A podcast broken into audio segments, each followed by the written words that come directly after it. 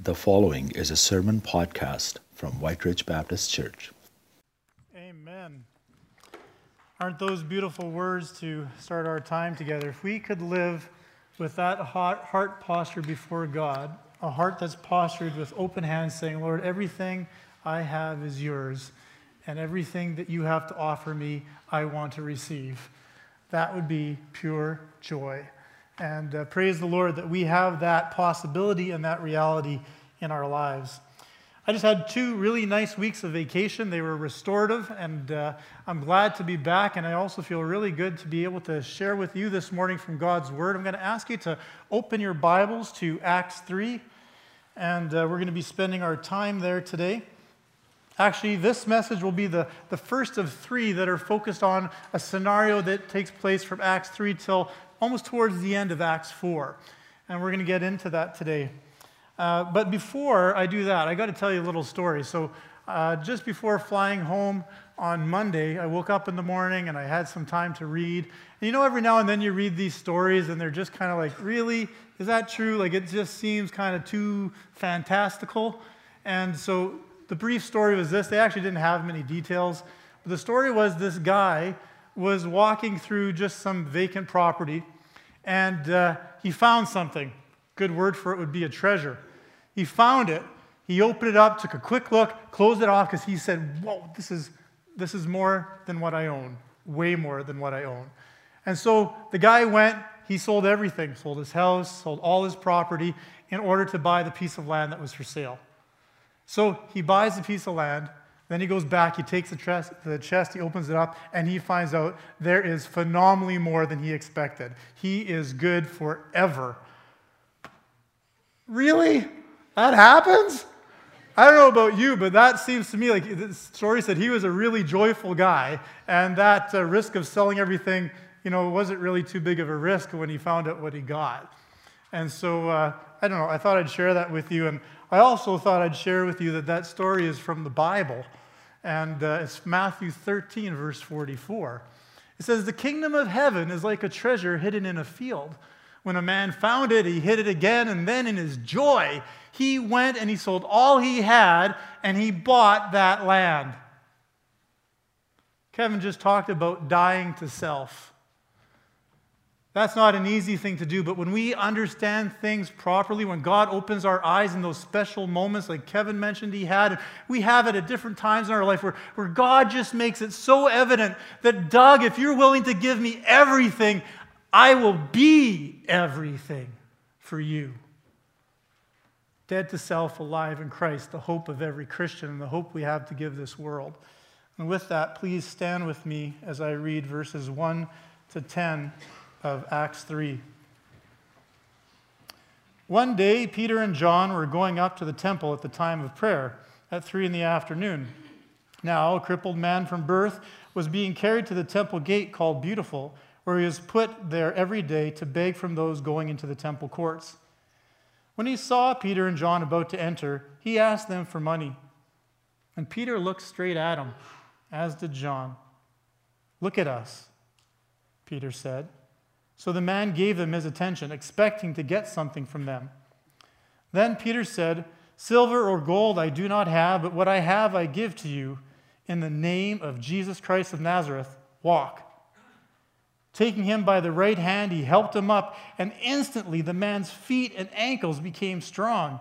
He jumped to his feet and he began to walk.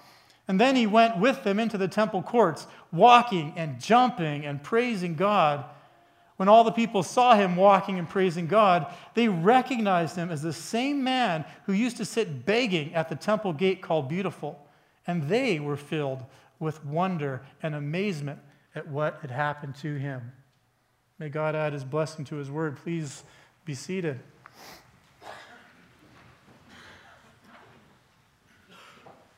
Well, before we get too far in today's text, I just want to highlight one thing about the, the book of Acts and the author Luke. We know for sure that Luke's priority all the time is Jesus Christ. And he starts off the book of Acts by saying this In my former book, Luke, he says to Theophilus, I began to write all about the things that Jesus began to do and to teach until he went into heaven. But before or after he spoke to the disciples through the Holy Spirit about what they were supposed to do. For Luke, everything is about Jesus Christ. And that's important for us to understand when we read verse 1 of Acts 3, where we see one day Peter and John were going up to the temple at the time of prayer at 3 in the afternoon. It's easy for us to be thinking, okay, great, this is going to be a story about Peter and John. Yes, it is. They're involved, but the main character is the Holy Spirit. It's Jesus doing these things through Peter and John. I hope many of you have been enjoying reading through the devotional Experiencing God Day by Day. Um, as I was reading it through it yesterday, I uh, found this quote that encouraged me, and I want to share with you today. It says, Jesus does not follow us, we are to follow him. You do not invite God to join you in your activity, he invites you to become involved in his action.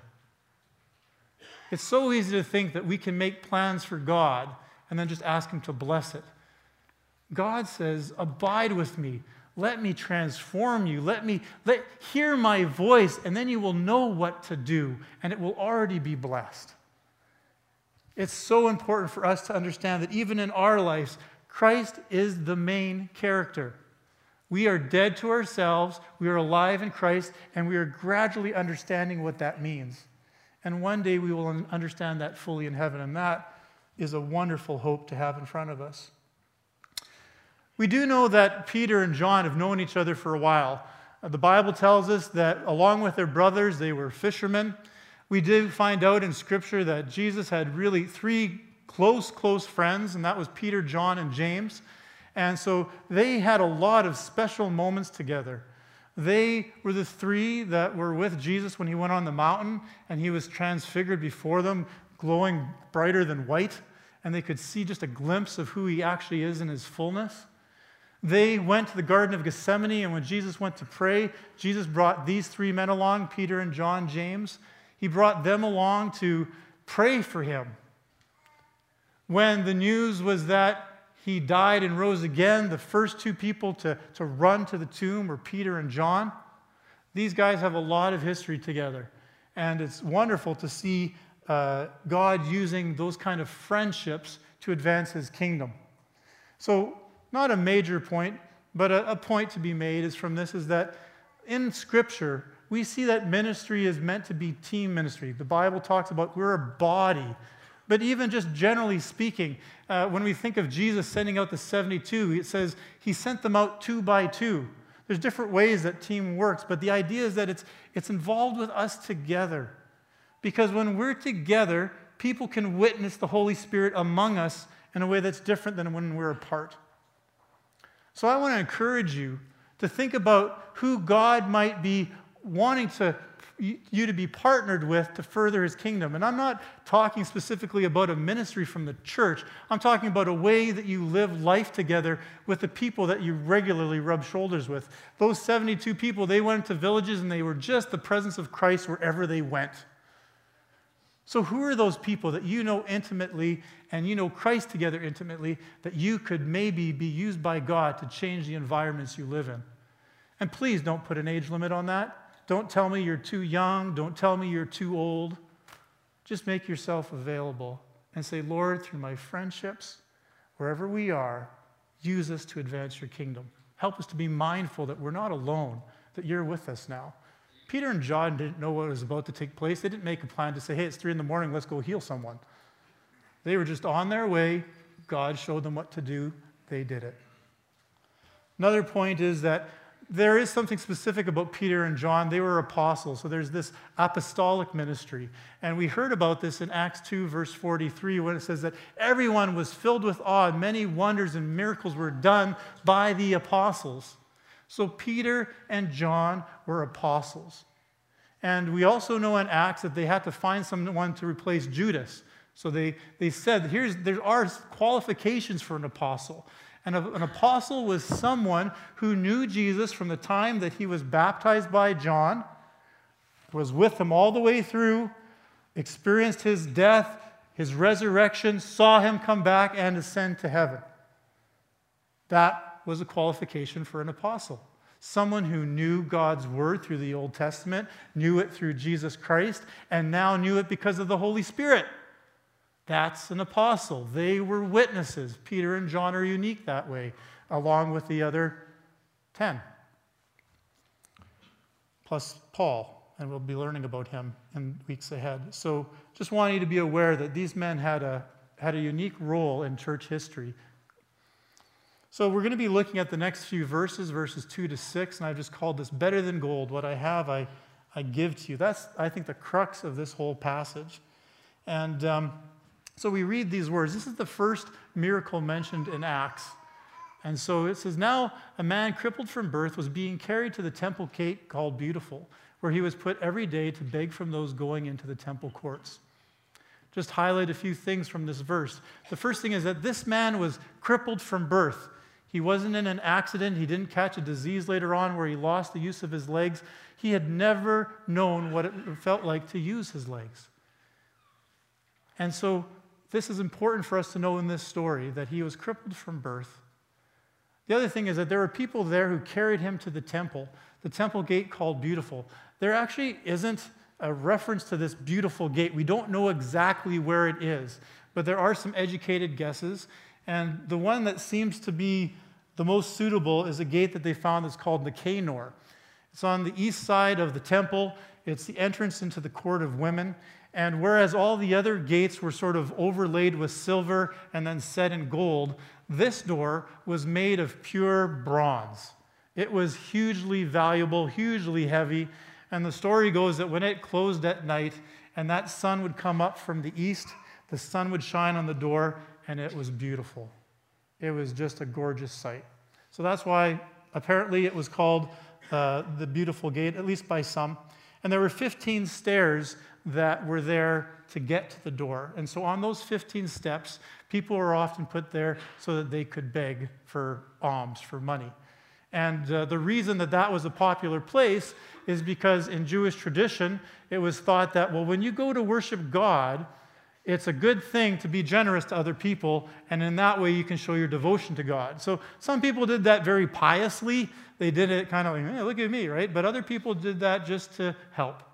And so this was the location that many people would be if they needed financial help because they couldn't make a living on their own. So now, Peter and John are walking by, and we, we read in the next verse, in verse 3, that the man sees that they're about to enter the temple, and he says, he says, uh, he asks them for money. And the Bible tells us that Peter and John looked at him intently, and then he said, Look at us. Peter said that to the man, Look at us. And then we read in verse 5, we read, So the man gave them his attention, expecting to get something from them. Who wouldn't, right? Someone goes to the problem of making eye contact with you, and you know, you'd expect something's coming. And so I can just imagine here's that guy, and whatever he has, if it's a cup or whatever, he's just putting it up, looking to get something. And the first words out of Peter's mouth were, Silver or gold I don't have. This guy only had a split second, but I can imagine right away he was going, Oh, come on. Like, why look at you? Like, you know, and, uh, but then Peter followed it up with these beautiful words. But what I have, I give to you. What I have, I give to you. I can tell you, for me, those are some of the most important words because if I understand them properly, if what I have from God is available to me, it should be available to anybody else. And so think about what Peter had in the last couple of weeks, we've been hearing about Pentecost. We've, we've heard about the coming of the Holy Spirit, his sermon for people to repent and turn back. He's got all this news about salvation. He also, again, as an apostle, has a unique view of life and opportunity in life because back in Matthew, when Jesus sent the 72 out, he gave all of those people actually the authority to heal every sickness, cleanse leprosy, raise the dead cast out demons. We don't hear most of those stories, but God gave them this ability, so you can be sure that they used it. I think you would too if God said, I'll let you do this in my name. And so Peter has a bunch of things that God has given him that he could give this man. So, what is it that he chooses to give? And the Bible says, in the name of Jesus Christ, walk. That's what Peter decides to give this man. Kind of surprises me, actually. When I first read it, why walk?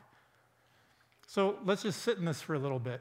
This, this story closely, at least for me, makes me think of the story of Jesus Christ when, uh, do you remember there was this man who was lame and he had his friends come to bring him for healing, but the house was so full that the people went on top of the roof and, and through the opening they let him down. And then and Jesus had this lame man in front of him.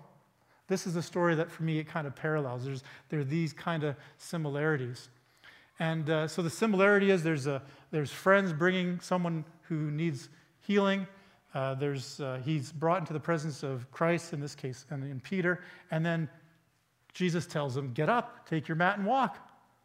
Okay, so there's those similarities. There's differences, though.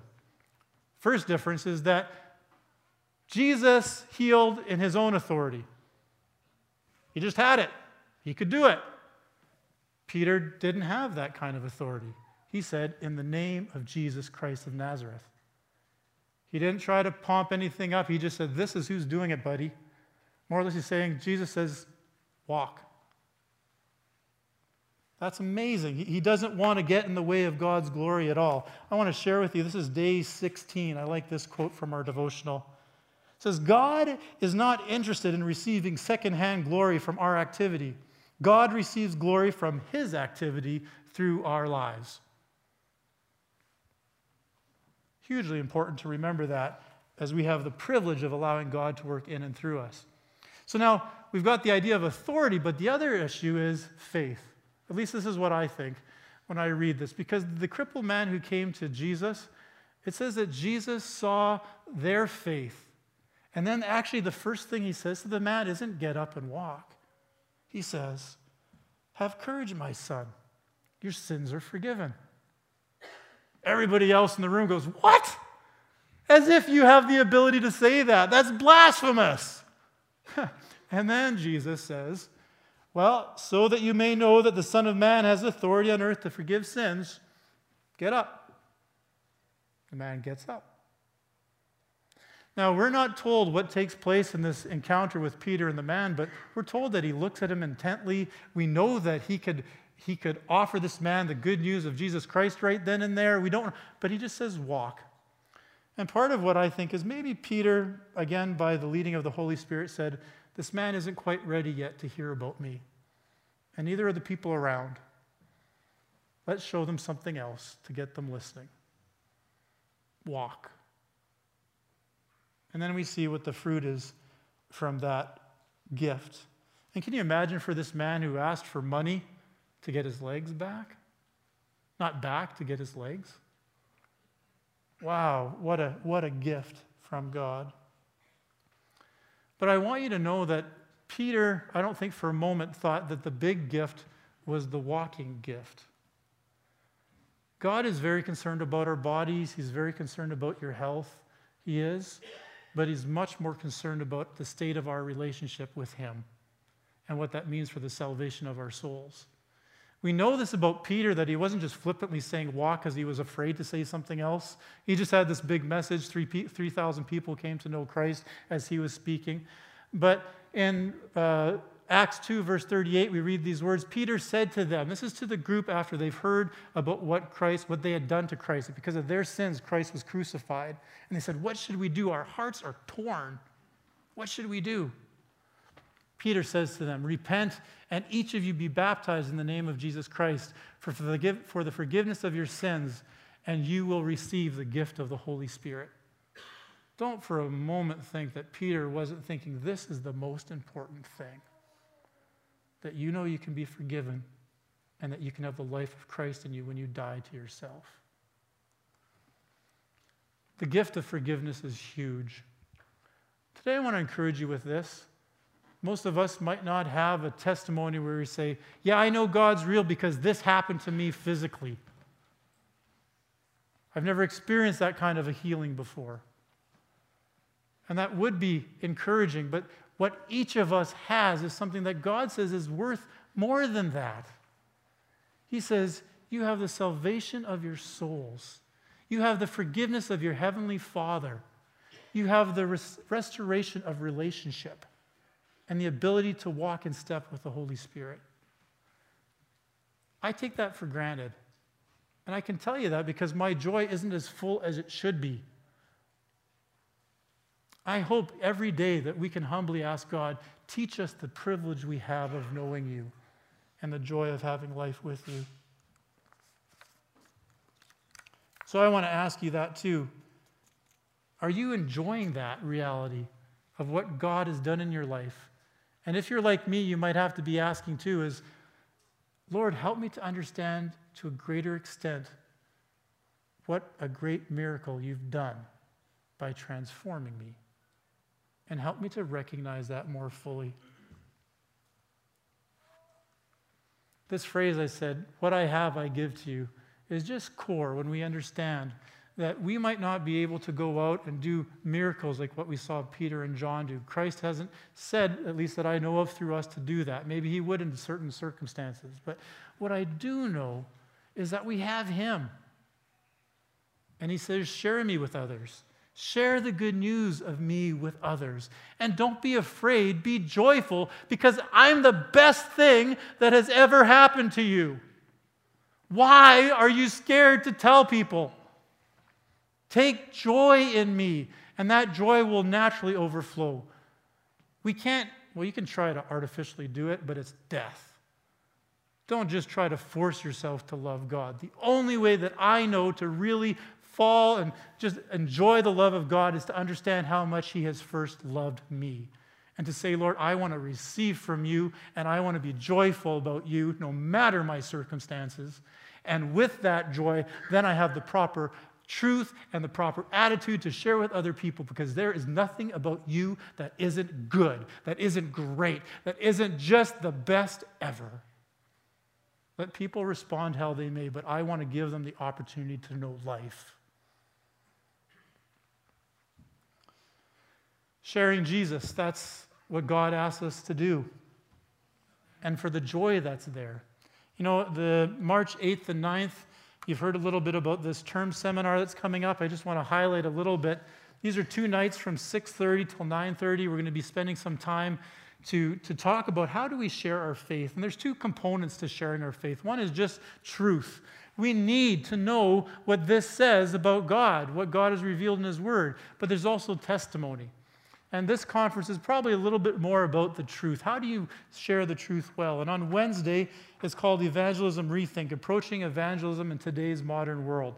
Number of different things they're going to approach. I'm just going to read three here. When it comes to evangelism and discipleship, I have concerns. When faced with fear, uncertainty, and a lack of knowledge, how do I build confidence? Another question there I'll address. What does the Bible say is necessary before people will trust us or God? Finally, what practical suggestions can you give me for those spur of the moment opportunities to share the gospel? And then on Thursday night, it's called Lifestyle Rethink, Cultivating a Lifestyle as Ambassadors. And two of the questions I'll mention here are I don't want to come across as preachy. How can I communicate the gospel in a way that is engaging, accurate, and without arm twisting?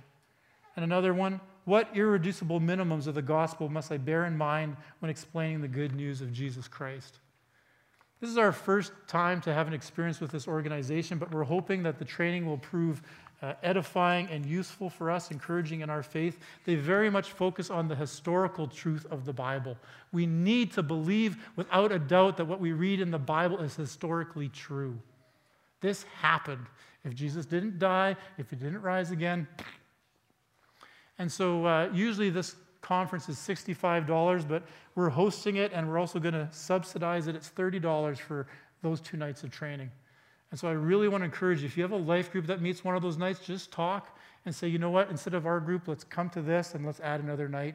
This is open to anybody. We need your registrations by the middle of next week, so I, I just want to make you aware of that opportunity.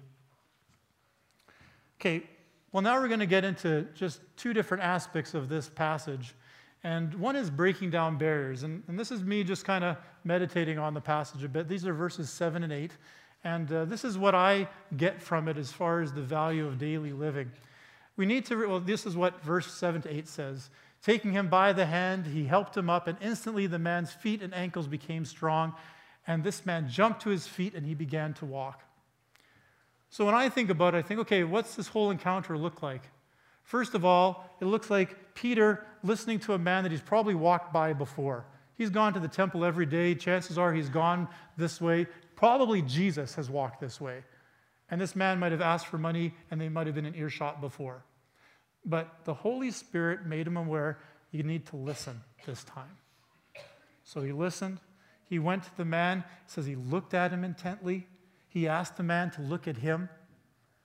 When, after he said that, he took his hand and he actually helped him up. I don't know about for you, but for someone who is down and out, who hasn't had many good things in life, maybe, I think this is a way of restoring dignity. All those actions were things that were saying, You have value, you have worth to God, and because of that, you have worth to me. And uh, so I just, I take that from that. And the other thing I take is that there is also the idea of accepting. In verse, uh, last part of verse 8, it says, Then he went with them into the temple courts, walking, jumping, and praising God. That might not sound like a big deal, but you have to think this man, for he's 40 years old, so I don't know when they started putting him on the steps, but for 30 years at least, he's been sitting at these steps. He sees people going into the temple to praise God, and he's not welcome in there. They can't even carry his mat in there, he's not allowed in there. And now he's healed. And he's walked with these men into a place where he's probably wanted to go for a while. The Bible tells us that in Acts 2 that when the people became Christians, they regularly, every day, they went into the temple court to praise God, and then they'd go home to have food at home. They'd break bread together.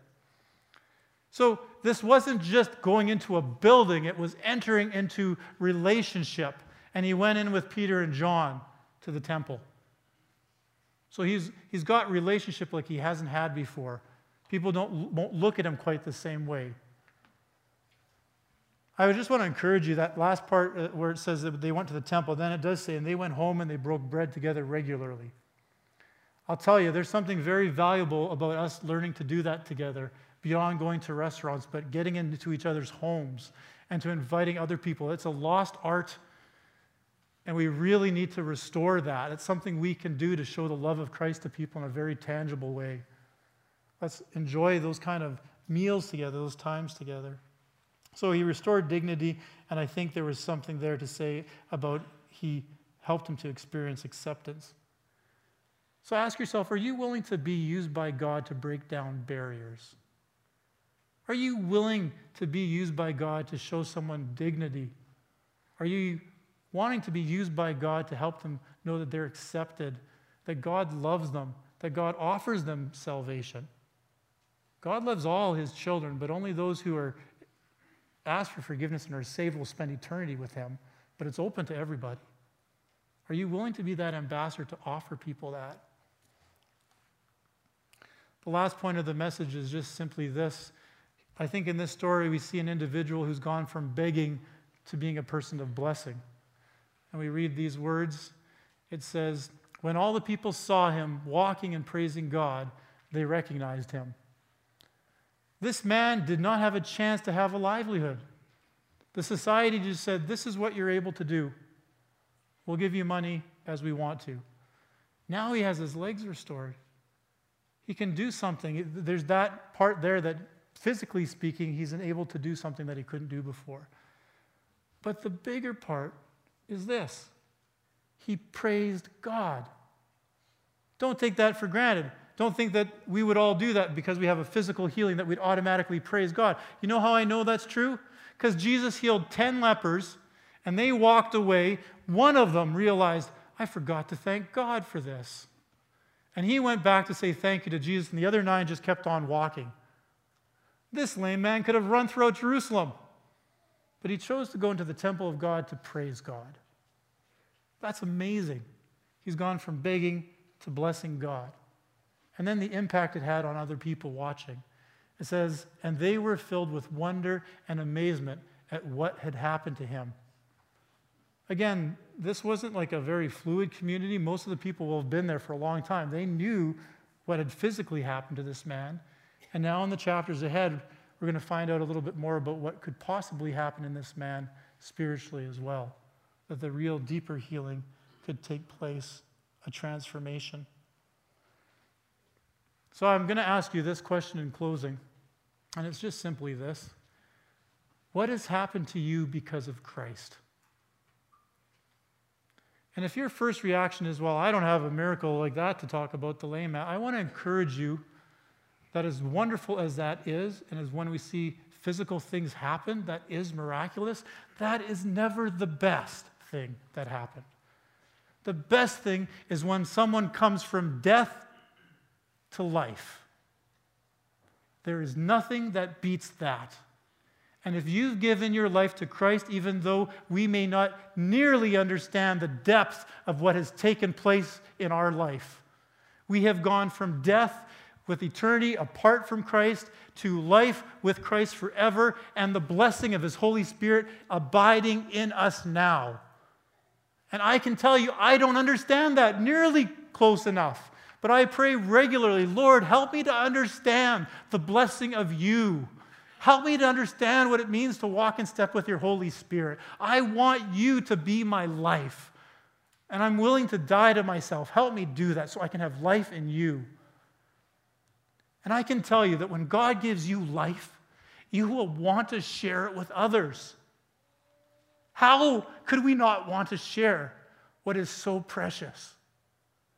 So at times I have to confess, Lord, my heart's just not there. I don't know what's blocking me, but I don't have joy in you right now. I, I don't have, and Lord, I, I'll call it as it is. That's sin. And you know what God does? He says, Doug, you're forgiven. And he says, let's keep moving.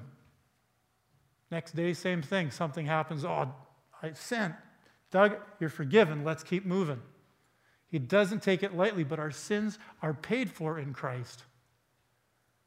And He's come to give you life, He's come to give you grace. Do you understand? Every time you're forgiven, He extends grace. And that grace, if it doesn't result in gratitude, well, then ask yourself if you've really received that forgiveness, even though it's been extended. Just going to close by reading this uh, portion of scripture from Peter, and then I'll be asking the worship team to come up. So, Peter, the man who the Lord used to heal this man, says these words in 1 Peter 3, verses 15 to 17. But in your hearts, set apart Christ as Lord. Always be prepared to give an answer to everyone who asks you to give the reason for the hope you have. But do this with gentleness and respect, keeping a clear conscience, so that you so that those who speak maliciously against your good behavior in Christ may be ashamed of their slander. It is better, if it's God's will, to suffer for doing good than for doing evil. For Christ died for our sins once and for all, the righteous for the unrighteous, to bring you to God. We have a treasure. Let's not take that for granted. Let's enjoy the treasure we have in Christ. And ask the worship team to come up. And I want to encourage you this week whatever you do with your day, wherever you are, Ask God to grow in you the awe that He deserves. Not just for what Christ did on the cross and risen again, but for what He's doing in you today because of the grace of His Holy Spirit. And let's be people who bless God and bless others. Amen. We come as a family to worship, to praise, to walk in His way. And as we do, we discover all that we want just doesn't matter. And we find a peace that is beyond belief. Oh God.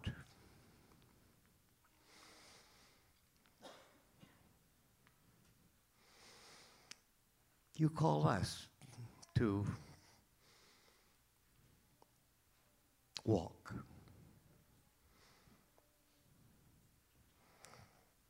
You ask us to move forward in your way.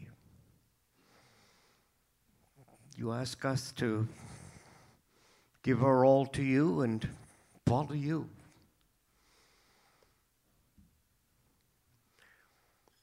And in it, you grant us some of your greatest blessings, blessings that we can give to others. Pray that in Jesus' name. Amen.